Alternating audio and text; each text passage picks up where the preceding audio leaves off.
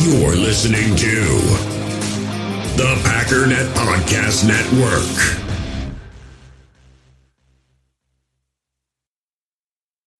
When you need mealtime inspiration, it's worth shopping Kroger, where you'll find over 30,000 mouth-watering choices that excite your inner foodie. And no matter what tasty choice you make, you'll enjoy our everyday low prices, plus extra ways to save, like digital coupons worth over $600 each week. You can also save up to $1 off per gallon at the pump with fuel points. More savings and more inspiring flavors make shopping Kroger worth it every time. Kroger, fresh for everyone. Fuel restrictions apply. There is one country that worries me, though. Not Iraq, not Iran, not North Korea. The only country that really worries me is uh, the country of Germany. I don't know if you guys are history buffs or not, but. Uh,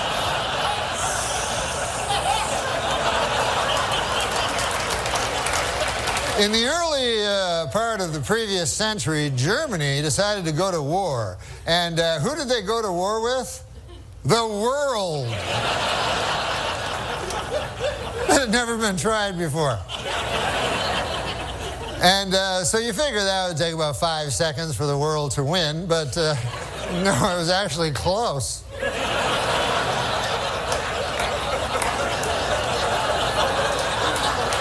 then about then about 30 years pass, and uh, Germany decides again to go to war, and again it chooses as its enemy the world.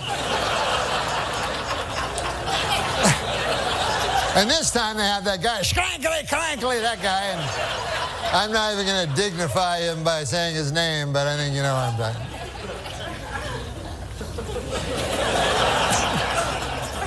But you'd think at that point the world will go, listen, Germany, here's the deal. You don't get to be a country no more on account of you keep attacking the world. That is Mr. Norm MacDonald, who uh, I found out today, yesterday, I guess, uh, that he has passed away at 61 years old. Um, one of my favorite comedians for sure. Uh, there's a list of, I don't know, five ish, six ish, or whatever that I really like, but there have been many a day where I've binge watched um, some Norm content. He's got, he's so unique. I mean, there's people that are really, really funny and I don't even know if I'd put him in that category of being just like hilarious. He says stuff that's funny and you you watch it and you're just like that was that was really like the delivery and everything that he says is like this guy's a genius. Like you're you're more marveling than like in stitches, although many a time I've been in stitches watching him, but his delivery and, and the way he did things was was really incredible. Um, definitely some better jokes out there, but uh, inappropriate for this show, as well as I would have been canceled just for even acknowledging that I find those jokes to be funny, which, by the way, I do. They're all hilarious. But um, he loved to do that. He loved to kind of, like a lot of comedians, they find out the things you're not supposed to say, and those are only the things that they're going to say. And uh, I appreciate that. It's very sad, though. I mean, not, not that I knew him, not that I could do anything about it, but uh, apparently he was battling cancer and didn't want anyone to know about it. So he didn't say anything, but it's like, you know, you carry on like no big deal. You, I don't know, you feel guilty or something. I don't know. But anyways, very very funny person. Um, there are several uh, YouTube videos and whatnot, kind of asking the question: Is he like a secret genius or whatever? And they kind of go through some of his clips that are, you know, again he says things that are just you, would almost think he's he's an idiot, but I don't know. I, anyways, um, very very sad news. Sad news to hear of the passing of Norm Macdonald. So yesterday we went through all of the um, grievances on Facebook. I do want to touch on Twitter, but I don't want to spend an entire day just kind of going through that again. Um, but I suppose we should start with Aaron Rodgers' interview with Pat McAfee. I didn't find it um, as insightful. I guess. I mean, I, I, I don't know what I expected. I guess I don't I don't know. Um, it was very uh, kind of brush it off, kind of a a mentality, which again, I, I get that, right? As he said, you don't want to just sit and dwell on it. But it did feel kind of weird for him to kind of act like, eh, who cares? You know, it's just one game, you know, put it behind you and move on. There's a lot of fans that say that. And, and again, I understand they, they do need to move on. But there doesn't, there didn't seem to be a moment when he was really mad. And I, I guess there's a part of me that's concerned about that. You know, get really angry say that's wildly unacceptable and then when you get to a point where you say, "Well, we got to move on," and we, we, you know, we can't do that. It just it it's a different energy than I remember from Aaron Rodgers. When, you know, again, I keep going back to the time with the wide receivers when uh, J'Mon Moore and MVS and Equanimeous came on board. You know, it was it was just a practice, and they were not fully understanding things. And he lost it. He tore them to shreds. And then when he went into the locker room and they did an interview he basically said, "Look, I'm at a I'm at a point in my career where I've basically had it with this. I'm not dealing with this. I'm not going to sugarcoat stuff. I, you know, in other words, I don't have very much time. I'm here to win championships, and these guys are messing around. They're not getting a hold of things. I can't sit here and hold people's hand anymore. That was his mentality. That was his demeanor. He was very angry. He was very motivated to get all this stuff done. And now we get this sort of new vibe, Aaron Rodgers. And, and again, I don't want to overblow stuff, but my only concern is he's got a very healthy perspective on things. And that's a good thing as far as your mental health is concerned, right? That's a big emphasis for him. But I wouldn't mind a little bit of unhealthy negativity here. This this is the problem I have with a lot of fans who are like, it's just one game, relax. I understand. I'm not worried about a loss. Right? If this was the Baltimore Ravens and they lost, or the Buffalo Bills and they lost, it would be very upsetting. But also, it's just one week and, and we can move on. This was 38 to 3, dude. This was an absolute blowout. So I guess there's a part of me that just wanted to hear a little bit more like this was brutal, this was unacceptable, this was very whatever, but we can't go back. It was a huge wake up call and we got to get back. You know what I mean? It just, he's very, um, eh, what are you going to do? I know that's not literally what he's saying. I'm just talking about in terms of overall demeanor. That's how it feels much more than, than what I'm accustomed to with Aaron Rodgers. Now, I remember after losses, he used to go to the podium and he would he would be angry, and people would ask him questions, and he would try to hold back his rage toward the question asker for bringing things up even. And now again, I mean, and again, it's it's a healthy thing to do. It's a much more mature thing to do. But you ask him questions, and he just kind of goes, hmm, "Yeah, you know, I think uh, I think that was a bad decision by me, and um, probably could have uh, probably could have thrown to Aaron Jones there, but uh, uh, yeah, I don't know. I'm not sure. I'm gonna go meditate and hang out. I don't know. But anyways, that's that's kind of his big thing. Is everybody else is freaking out? We're cool. We'll be fine, and and they probably will. I just I wish there was a little bit more. I mean, for their own sake. I mean, it's, it's like Davante said last year about the NFC Championship game when everybody's kind of laid back and like, yeah, dude, we made it, and he's like, dude, I don't care about making it anymore. I want Super Bowl. You know, he didn't like the even Aaron Rodgers in what was it 2019 when they went out and played in L.A. He was upset with a lot of the players because they weren't doing what they needed to do. But now it's all just kind of meh. You know, offensive line was having problems. No, they did a great job. I think it was fine. Sack was my fault. It's fine. Everybody had a great day. But anyways, everybody's very um, infatuated with obviously the shot below the belt. It actually does make a lot of sense, and I don't think he's lying. I mean, he he you know he wouldn't do that, but it it makes so much sense because when you watch that ball, we've seen him make that throw a thousand times we've seen that throw falling away, and I, I even commented on that on this podcast that it was weird because he's he's made that throw a thousand times. I know he's getting hit, but he, he knows how to do that, and he does it very well. And the way that that thing just kind of like shot to one side, like it was going. At one point, it was headed toward Davante, and then all of a sudden, it goes flying in another direction, like just flinging way off course. And so when somebody says, "Yeah, I got hit," you know, between the legs, it's like, "Oh, that actually makes a lot of sense now." that makes per I get it. But again, it's still like grand scheme of things. Not not to say it wasn't a big thing because he even acknowledged that was a big game changer right there, and, and it was. But you know, overall, like, well, okay, yeah, I guess that stinks. Still thirty-eight to three though. But otherwise, I don't know. I don't. I didn't really get um, a ton out of it. I know there was a new book. Uh, I believe I didn't. I didn't watch the end of it. Um, but I just considering what the first book's recommendation was, I just don't think I want to read any of his recommendations. Not that I, I mean, I don't want to read anyways, but um, I was strongly considering it until I saw what that first one was about, and I'm like, eh, all the books he's going to send me are not going to be. And that, well, never mind. I'm not going to do an anti-book rant, but the point is, I think some people think that just by virtue of reading, that's you know something great. The question is, what is the content of the reading? You know what I mean? If you read a story about Bigfoot, and how it's real and he has wings and if you catch him, he'll grant you three wishes. I don't know that you got smarter for having read that. Just saying. Anyways, we're off the book stuff. There's something else I wanted to address. There was a uh, a special guest, Michael Lombardi, and um, I did watch that, and I thought it was interesting because I actually just listened to his podcast the day before, and he had said basically all this stuff. And although him and I are semi aligned on our belief that this was largely LaFleur's fault, and I do respect Michael Lombardi as a guy that obviously has I mean he was an NFL GM, he was he was at the top. He understands all this stuff. He's very plugged into the league and all that. I was very upset by what I heard, um, and this was a very dumbed down version that he gave to Pat McAfee on his podcast. Um, he hates Matt LaFleur basically. And he's made it very clear, you know, when we talk about how Matt LaFleur is so disrespected, or at least I do, I figured out why. Um, his opinion of Matt LaFleur and his opinion of a lot of things comes from his sources within the NFL. It's not like he's sitting and, and I mean, he's doing some stuff, but, you know, he talks to guys. You know, he talks to coaches, he talks to GMs, he, he talks to old friends and all these kinds of things. It became very clear to me that Matt LaFleur has no respect from within the NFL. None. In fact, he referred to Matt LaFleur as la F word. Instead of fleur, it was the F word. And he didn't say F word, he said the actual word. And when you just pause this and say that out loud and recognize how unbelievably disrespectful that is to say about another person, especially an NFL head coach on your podcast. And that's how he referred to him for the rest of the show, by the way. La F. And what he said is, and he said somebody texted him that.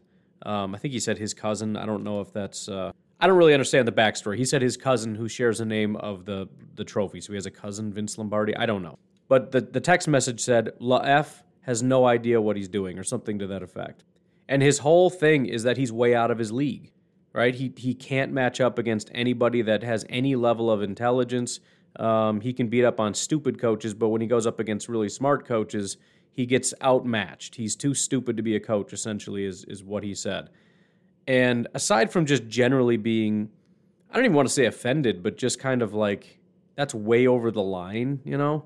But aside from all that, it didn't really make sense to me. So I want to touch on that theory because I, I just don't really get it. And it's hard to quantify who's a good coach and who's a bad coach, who's an intelligent, schemy coach, or, or what, I don't, you know, what is the criteria for good coach as opposed to dumb coach?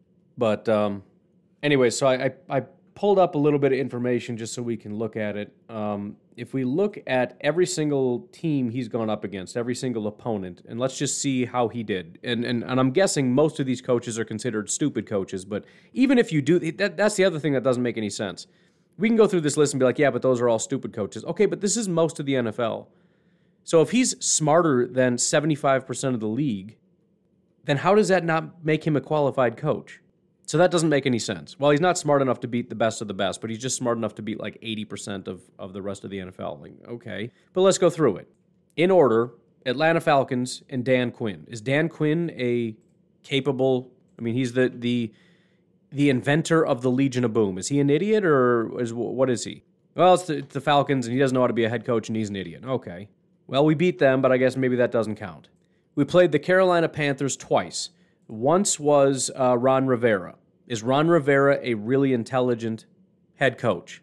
I would bet if you ask anybody, the answer is yes. We beat them 24 to 16. We also faced them um, the next year when they hired Matt Rhule. Now, I don't know, but I tend to think that we um, that he would be considered also a pretty talented coach. I, I, don't I don't know. Maybe he's an idiot. We also beat them 24-16, exact same result there. But maybe they're all idiots. Okay, well, we played Chicago four different times. We beat them four times in a row. I'm willing to concede that most people don't think that um, Matt Nagy is a, is a genius, but I think some people think he's at least somewhat schematically smart, but we'll, we'll just completely disregard that. Fine. Uh, beat Dallas when their head coach was Jason Garrett. I mean, he's a coordinator now, so I don't think anybody would necessarily consider him a super genius. He beat Vic Fangio. Is Vic Fangio an idiot? He's, I mean, and that, that's the other thing. Like, what, what are we talking about? Because even if it's like, well, he's just he's he's a good defensive coordinator, but he's not a good head coach. Okay, but doesn't that mean they have a good defense? Isn't the whole point of this that you get really smart guys that know how to how to scheme and game plan and do all these kinds of things? So Vic Fangio installs his brilliant Vic Fangio defense, and that brilliant Vic Fangio defense goes up against Matt LaFleur's idiot boy La F offense, and uh, the Packers won twenty seven to sixteen. Isn't that isn't that kind of contrary to what you're saying, or, or again, are we saying that uh, uh, this guy's an idiot and he's not a very good head coach? Talking about Vic Fangio. And if you're saying, well, it's because they don't have very good players, well, that goes entirely against the entire argument, though. It's not about players. Most people lose to teams with really good players. That's just every single team loses more often to good players than bad players. You're trying to make the point, Mr. Lombardi, that really good head coaches just get inside his head and, and, game plan and he doesn't know how to get out of it, regardless of the talent of the team, which would make sense against New Orleans. We'll get there, obviously. I'm sure you know where I'm going with that. But that's the point. It's not even about the players, it's about the, the game plan. They come up with a good game plan to stop you, and, and Matt LaFleur can't find his way out of it to save his life. Isn't that the idea? So, is again, is Fangio stupid? Uh, Detroit, we won't even touch that, but um, we're 4 0 against Detroit. Obviously, that doesn't matter because that's stupid coach, and anybody could beat Detroit 4 0, obviously. Uh, Houston, I don't think anybody would super argue that that's a genius head coach. We beat them 35 to 20. Indianapolis, this I think is the strongest case you could possibly make uh, in terms of what they're talking about with Frank Reich. Very well respected head coach. I don't know if he's more respected than some of the guys we've talked about, but very well respected head coach. Um, beat us by three points. So there you go. There's there's one example. All right, got it, nailed it, kind of, but sure. Uh, Jacksonville probably not so much. Beat them. Uh, Kansas City with Andy Reid, we beat them. Is Andy Reid a good coach or is he kind of a bad coach? I'm not really sure how that works. Well, uh, what's his name? Pat Mahomes didn't play in that game. Well, so what? It was 31 to 24. It really wasn't even close. And and and if and again, if we're talking about Pat Mahomes is would have beat us, fine. But Andy Reid didn't. So I guess Frank Reich is a super genius of the NFL. Andy Reid, not so much, kind of a bumbling idiot. Uh, we lost to the Chargers, which, you know, I don't really know exactly who would say Anthony Lynn is a super great coach. I thought he did a good job, but he ended up getting fired. So I don't know if it was necessarily the super genius of Anthony Lynn that caused that, but, you know, maybe he would try to make that case unsuccessfully. Um, there's the LA Rams also. Who's their head coach again? Oh, yeah, Sean McVay.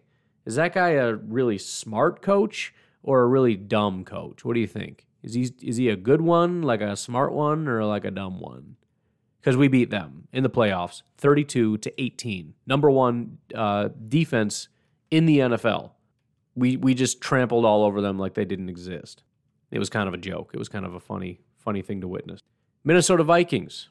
Mike Zimmer is he is he kind of good at figuring out this whole defensive thing, or um, has he put together a couple good teams? Because we're three three and one against the Minnesota Vikings. What do you think? Is he is he a stupid coach or a smart coach?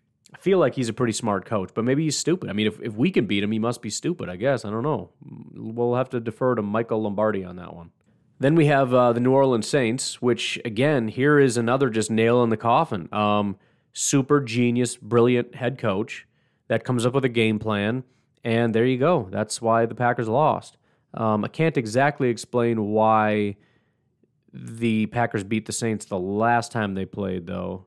So how does that work, right? Matt LaFleur can't beat the more intelligent. He can only beat up on the dumb coaches. He cannot beat the good coaches. Except he did already. He already beat this guy. So what are you talking about? And and again, I think this is like just generic locker room talk. You know what I mean? It's not like he's put a lot of thought into this. It's not like anybody has. He gets a text from some guy and it's just general locker room talk. This is by the way probably why he was the Cleveland Browns GM for like 2 years and got fired, but we'll leave that alone. Um, and so he just blasts it on his podcast as fact when it's not. It's just it's just guy talk. You know what I mean? It's just like when when you get on your phone, when you're talking to your buddy about football stuff, and somebody's like, you know what I think? I think this. It's like, yeah, that kind of makes sense. That's not a lot of real re- good research that went into that. It's just a theory that just gets thrown around. And that's really all he's doing because this is kind of stupid. New York Giants, that's obviously a dumb coach, but we beat them. Oakland, um, I don't know. Is Oakland a dumb coach? Is Jon Gruden a dumb coach? I'm not really sure where he would fall on that one. I, I, I feel like he's a respected guy, but I also feel like some people think he's a joke. Either way, 42 to 24 kind of made quick work of that one. I mean, Jon Gruden's been around a long time. He would you'd think he'd know how to run a team and and call plays and do all these kinds of things. Certainly, well above the uh, abilities of a you know, piece of garbage like Matt LaFleur. So it's kind of strange um, to see a 42 24 result there a little bit. Uh, Philadelphia, we did lose to Philadelphia, and Philadelphia's head coach is Doug Pederson. And I know Doug Pederson is a pretty well respected guy, maybe not as much anymore uh, now that the team is not, you know, it kind of went down the tubes a little bit. But again, we lost to Doug Pederson um, in 2019, 27 to 34. But then in 2020, we played him again and beat him 30 to 16. So if Doug Pederson is a super smart coach and uh, we can't beat super smart coaches, why did he beat the super smart coach? I don't under, I don't understand. Explain how that works. And again, this is this is just cherry picking, right? You look at the losses and you go, these are good coaches. Oh, okay. Well, that's that's that's it then. That's the end of the story. What is? Well, that he can't beat good coaches. Did you did you test out that? Th- did you look at his wins and losses? No, I just you know it's a correlation of his very few losses that they tend to be experienced head coaches, which most of them are. And so that's my uh, just harebrained theory. Oh, great. How about San Francisco, right? You want to talk about the best of the best? Kyle Shanahan, boom, boom, biggity, bangity, boggity, right? What you going to do about that, boy? What can you do, man? 2019, 37 to 8. You remember that? Brutal, son. Then you got the January game, you get beat again, 37 to 20. So there you go. There's a proof. Kyle Shanahan, best coach in football. You can't beat him. Except in 2020 in November, we went back there on Thursday and beat him 34 to 17. And again, if you want to say, well, the, the quality of the team wasn't quite as good, then we're talking about quality of team. We're not talking about coach.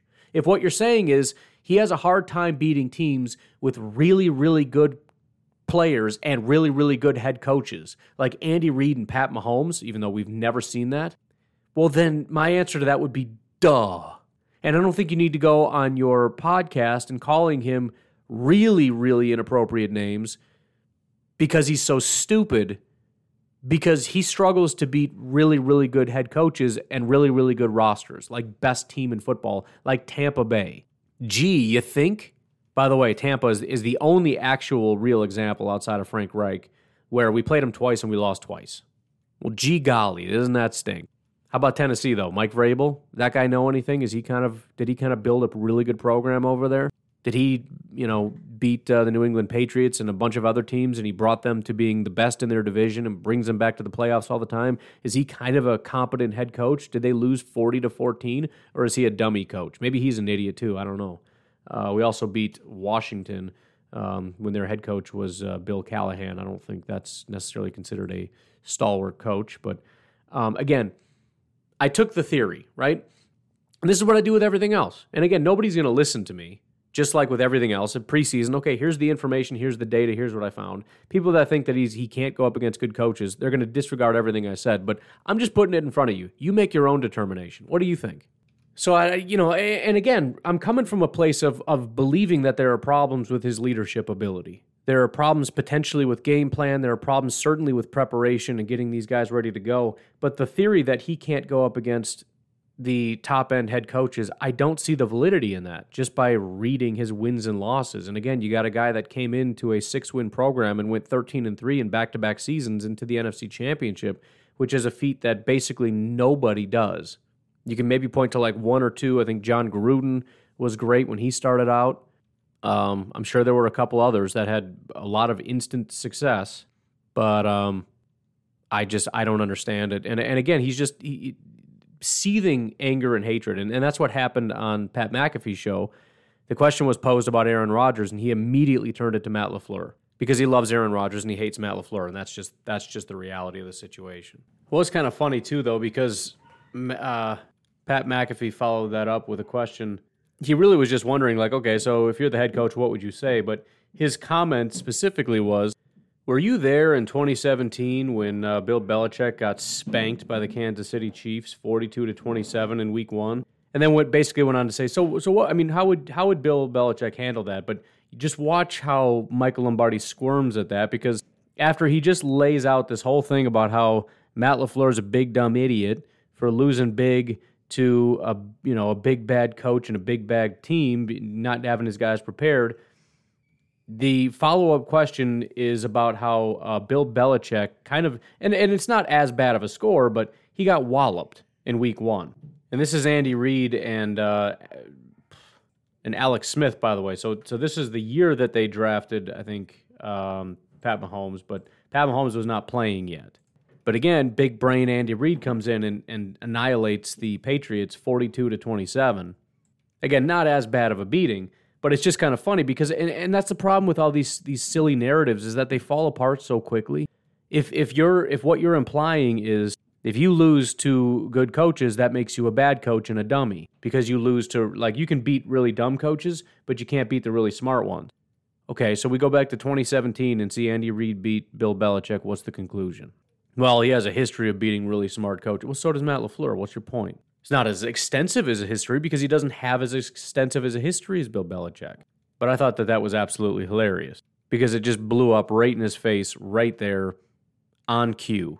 And by the way, that was a very, very good football team. They went on to be 13 and three. Um, they went to the uh, Super Bowl and lost. That was the year they lost to the Philadelphia Eagles in the Super Bowl but they lost to the Chiefs, beat the Saints, the Texans, lost to the Panthers, and then won one, two, three, four, five, six, seven, eight in a row.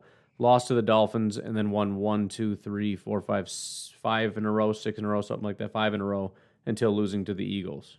So it was a good season, but I don't know. I just it just bothered me. And again, I, I like Michael Lombardi just from the standpoint of he's he's speaking from experience. It's kind of similar to the Manning thing that we saw on Monday night, which I'll comment after the break to where you listen to them and you're like, it's kind of nice to hear people kind of know what they're talking about and have an inside scoop on things a little bit and to not just completely make things up. But at the same time, he is somewhat making things up because, again, a lot of this is even if it's people that are currently in the league.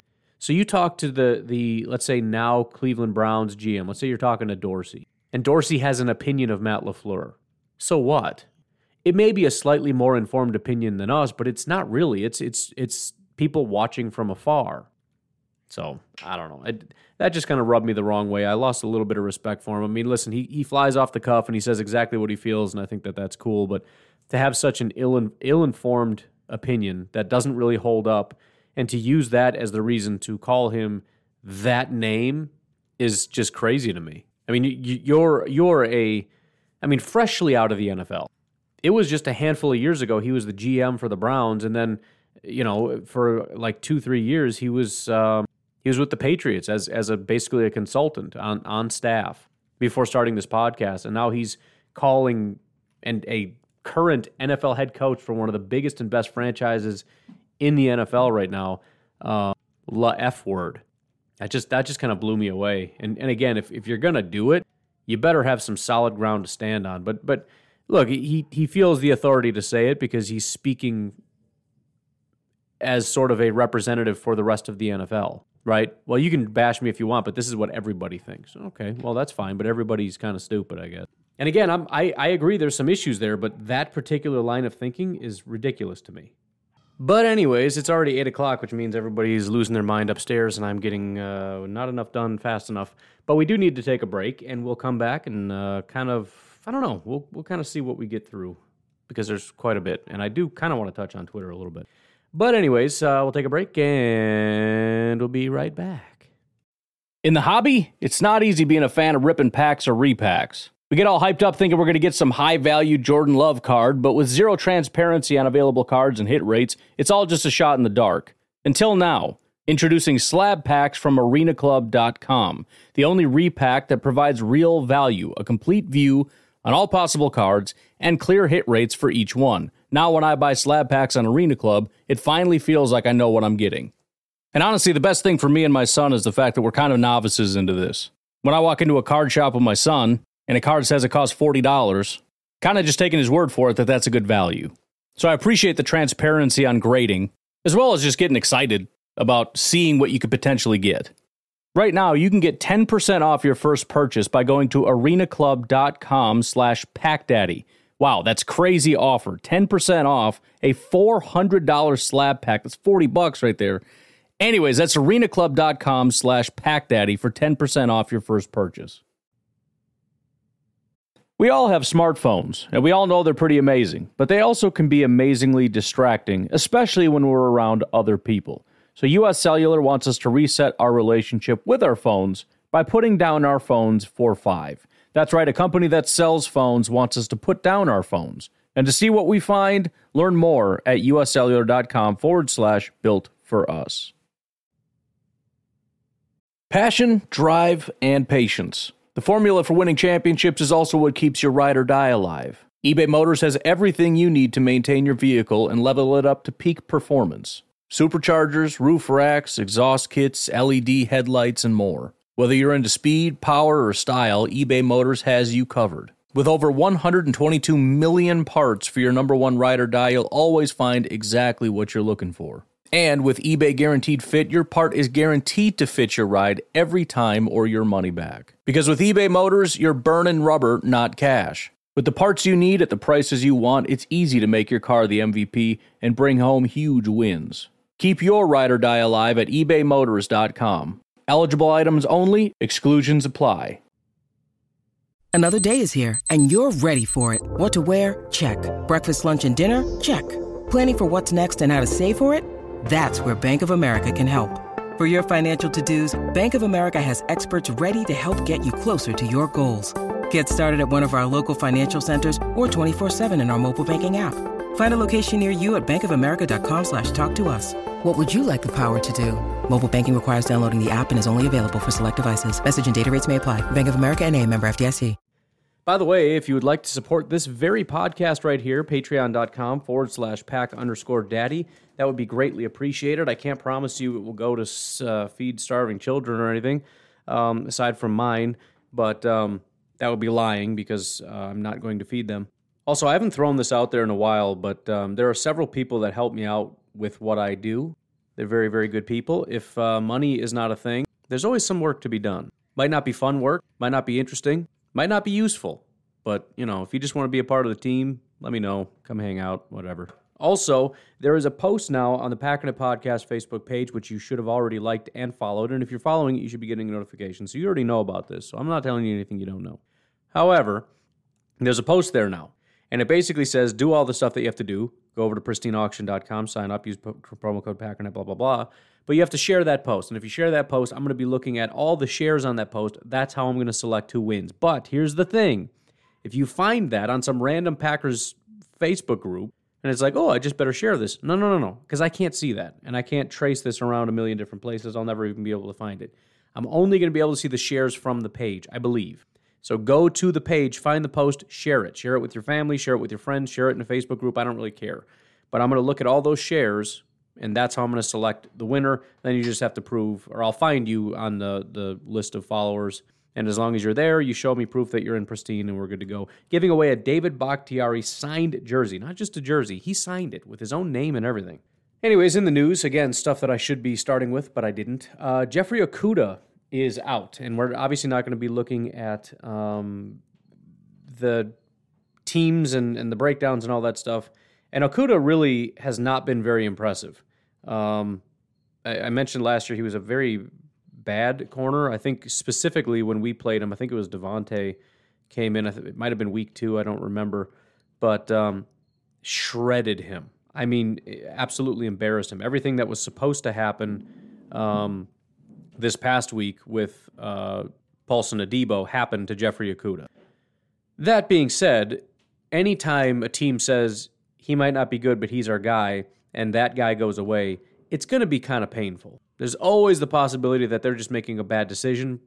For instance, like us with King and Stokes, or you know whatever. But um, it's still a negative when you lose a guy. And and listen, I'm I'm going to be hesitant this whole week to even say, oh, we're, we're definitely going to beat these guys or those guys because of what happened this past week. I don't care if they have the worst corners in the uh, in, in the world. At the end of the day, the worst corner in the NFL is a talented football player. And as much as that sounds stupid and it's kind of cliche, if you're having a bad day, that guy can hold up. He'll make it work. And that's what we saw against New Orleans. Right? At the end of the day, Christian Ringo, while not being a super high quality player on an NFL level, is a monstrous human being an absolute freak show. And if you're a little bit off on your game, he's going to smack you around like a little. Well, I don't know. I don't know how to finish that sentence. Everything that came to my mind is uh, something I probably shouldn't say, but he's going to slap you around real good. He's going to make you look silly. But it is it is noteworthy, and there were quite a few injuries around the NFL this past week. Won't get into all of them because it's not super pertinent to us on this particular point in time. But um, it's a ruptured Achilles tendon. So he's he's actually it's not just a minor thing. He's done for the entire season. And so again, I don't want to go through the whole breakdown because we got a long time to go through the whole breakdown of Detroit. And it's one of those things where we get to Saturday and it's like I've kind of said everything I want to say, and I don't want to get into that little trap. But I do want to look at their corners just to get an idea of that situation. Um, their number one corner, at least in terms of snaps, was Amani Oruwariye. He had a 38 overall grade. Amani is a guy that I believe they just recently acquired as well. He was a fifth round pick in 2019. Um, and he did not have a good 2020. Let's just say that. That was his only year where he really played a lot of snaps. Amani Oruwariye is one of those guys where people thought he was like a, I don't really remember exactly what it was, second round, maybe third round. He fell to the fifth. And so it's one of those things where he never was that good. That's what we learned when he got drafted in the fifth. But draft people aren't smart enough to acknowledge that. They think that they're right and the NFL is stupid. And so they go, dude, Amani Oruwariye, that is the best. That's the biggest steal. The Lions got a huge steal. They got like a second, third round pick in the fifth round. That's crazy. No, he's a fifth round guy. Um, and so last year, 50 overall grade. He gave up, let's see, again, this is their number one guy. 733 yards, which is a lot. Three touchdowns, one interception, six pass breakups. I've seen worse, but statistically, that's pretty bad. Uh, 29 tackling grade is really, really bad. 22% of his tackle attempts were misses. Um, run defense 43, coverage grade 51. So across the board, not super great. And again, starting off this past week, um, eight targets, five receptions, 82 yards, and a touchdown. Um, that kind of I mean, Kevin King looks like Jaire Alexander compared to Amani this past week. Um, second corner is Jeffrey Okudah, who is out. He actually had a 53 overall grade, which is not good, but kind of looking at it going, he might be our best guy at this point, but now he's out. After that was AJ Parker, who graded out quite well, but only 21 snaps. And that's it. So AJ Parker must have been the slot guy. So that was that was the whole thing, right? You got Amani, You've got and and maybe Okudah went out, and that's when Parker came. But there had to have been another corner, right? Who played in the slot? Let me sort by position. Maybe I'm missing somebody. No, just three. Those are the only three that played all week. So it'll be interesting. Let me go over to Ourlads real quick just to kind of get an idea because I'm confused now. And maybe they were dropping a safety down in the slot. That's entirely possible as well.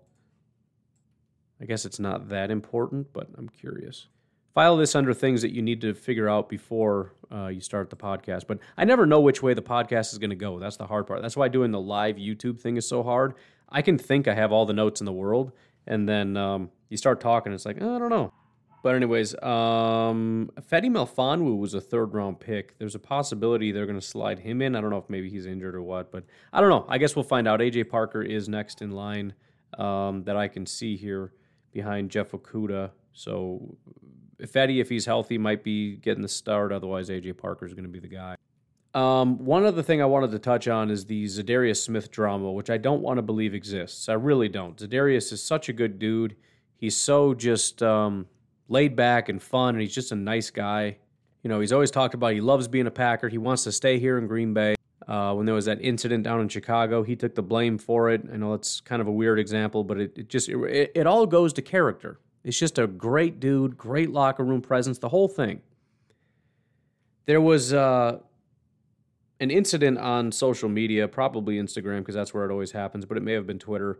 Um, probably Twitter now that I think about it, where he said, wow, right? And it's one of those things where usually it doesn't mean anything. You know, I've seen it a million times where somebody will say something, everybody freaks out, and then sometimes, whenever they do respond, which is rare, but whenever they do respond, it's like, dude, I was talking about like an episode of The Simpsons. Like, just chill, chill out. Which I don't know why you need to go on Twitter and be like, dude, Twitter needs to know about this random thought that I'm not even going to explain. But that happens.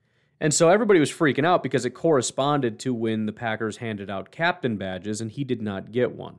And I thought, there's no way. You know what I mean? Like, there's that's such a silly thing. There's absolutely no way.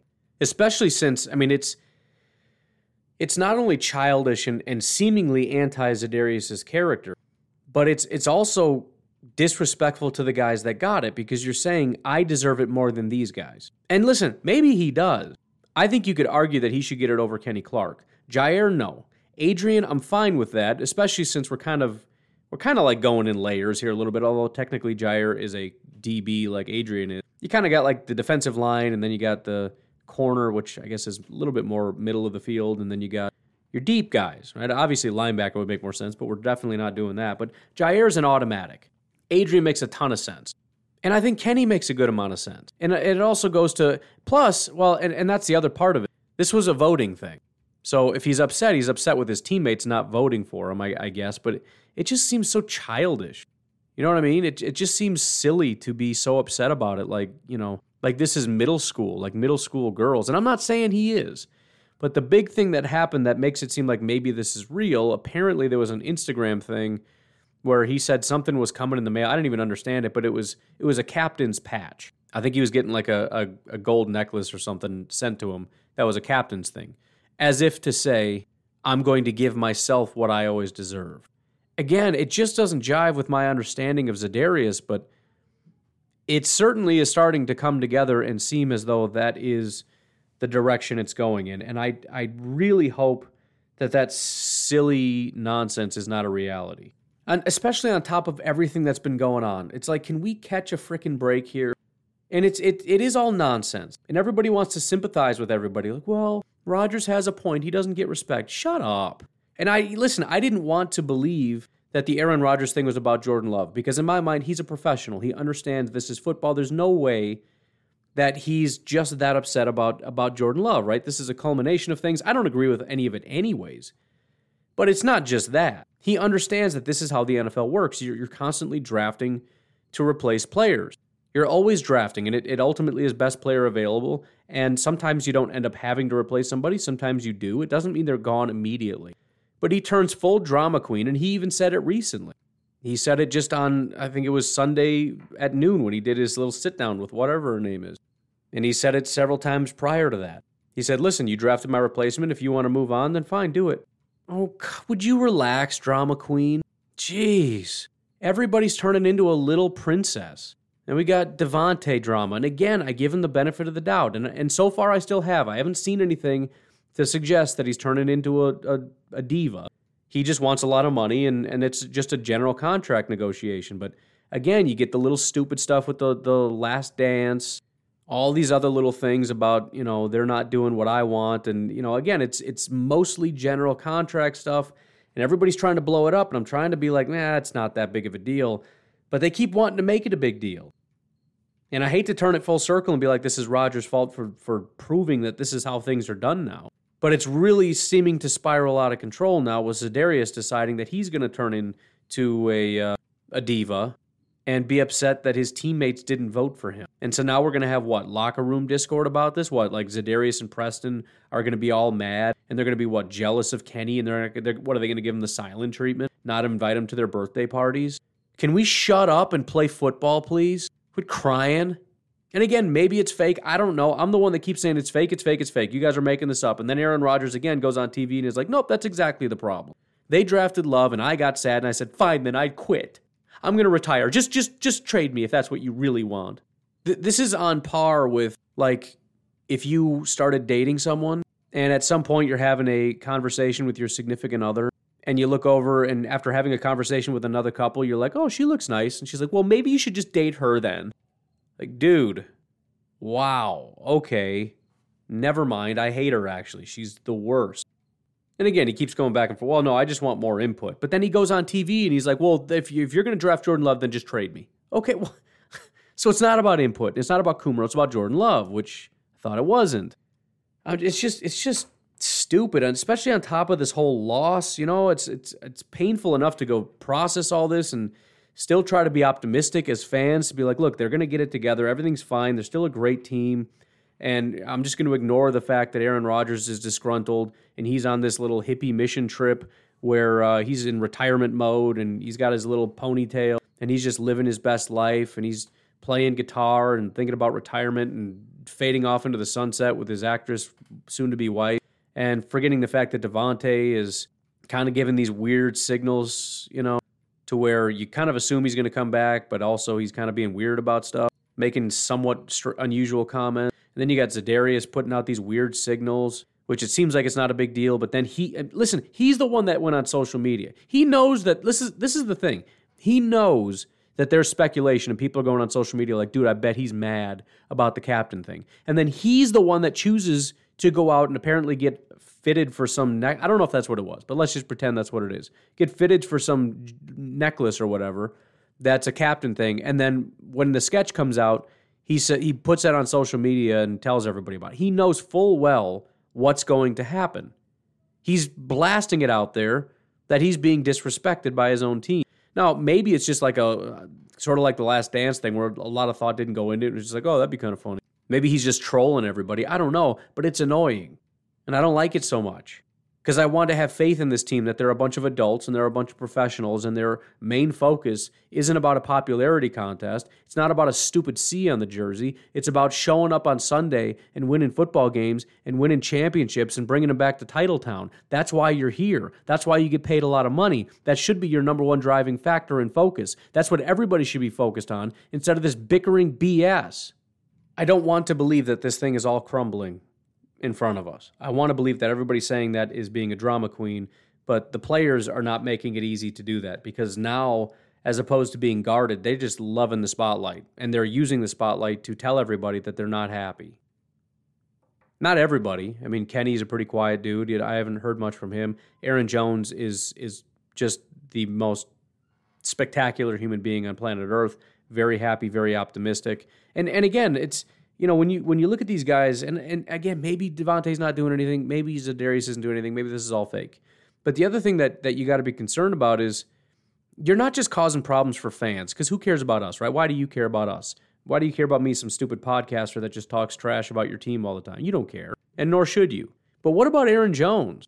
You're you're kind of polluting his locker room, aren't you? Do you not care about him? Do you not care about his aspirations? What about Jaire, who's trying to get paid, or these young guys who are trying to come up and make their own name and make their own paycheck? If you don't care about your own legacy, you don't care about how you are, are, are behaving, you don't care about your next paycheck or your career in Green Bay, what about the guys that do?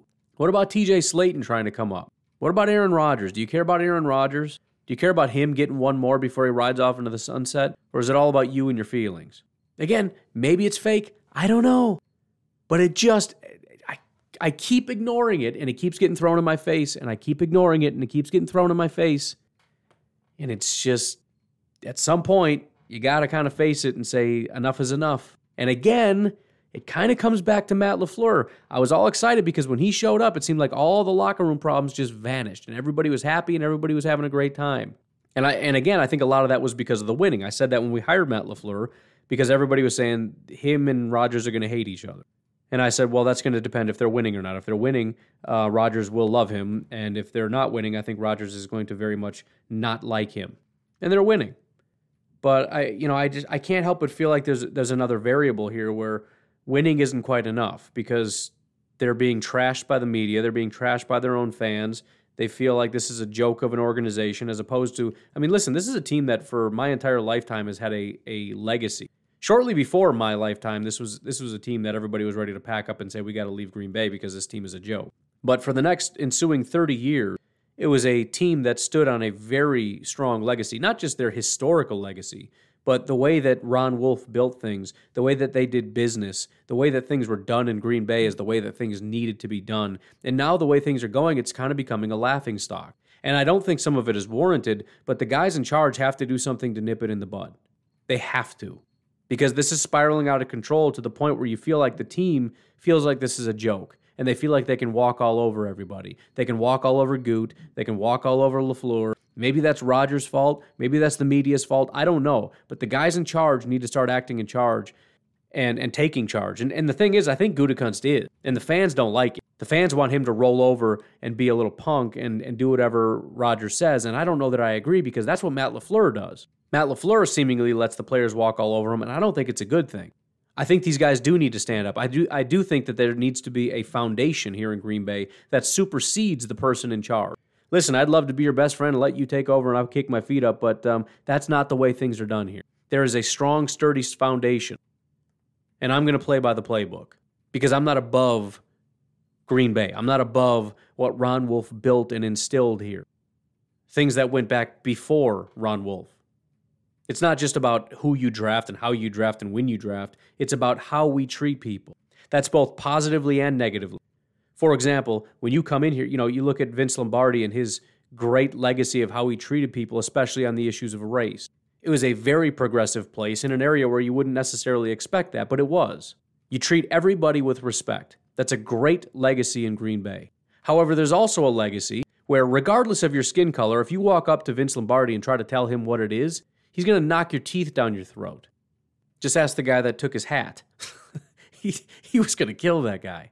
It's a well known thing. And that's probably every coach back in the day, but, but there's still an element of that. And I think Gutekunst is hanging on to that a little bit, whereas Matt LaFleur is on the other side of it, being a little bit more, you know, player friendly. And I tend to think the player friendly thing is hurting us more than the Gutekunst standing his ground thing, despite the fact that most people disagree. They want Gutekunst to back off and do whatever Rodgers says. I don't agree with that. Anyways, I should probably wrap this up and get going. You folks have yourselves a fantastic day. I will talk to you tomorrow. Have a good one. Bye bye.